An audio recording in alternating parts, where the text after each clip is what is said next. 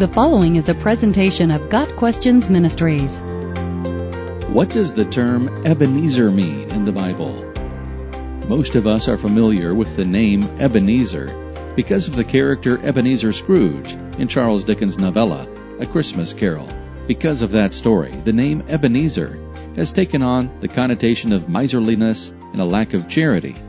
Although, to be fair, Ebenezer Scrooge did become a changed man at the end of the story.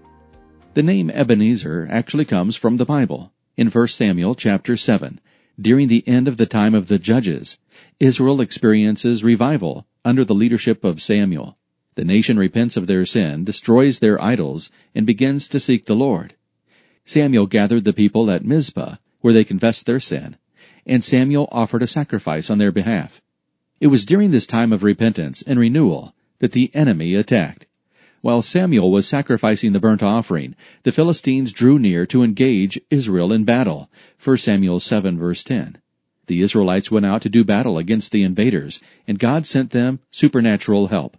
That day the Lord thundered with loud thunder against the Philistines, and threw them into such a panic that they were routed before the Israelites. Verse 10. Israel's victory over the Philistines was decisive. Several cities the Philistines had captured were restored to Israel, and it was a long time before the Philistines tried to invade Israel again.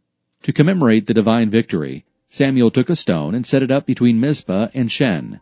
He named it Ebenezer, saying, Thus far the Lord has helped us. Verse 12.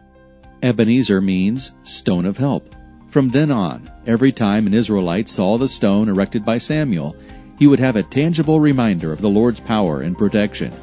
The stone of help marked the spot where the enemy had been routed, and God's promise to bless his repentant people had been honored. The Lord had helped them all the way to Ebenezer. Got Questions Ministry seeks to glorify the Lord Jesus Christ by providing biblical answers to today's questions. Online at GotQuestions.org.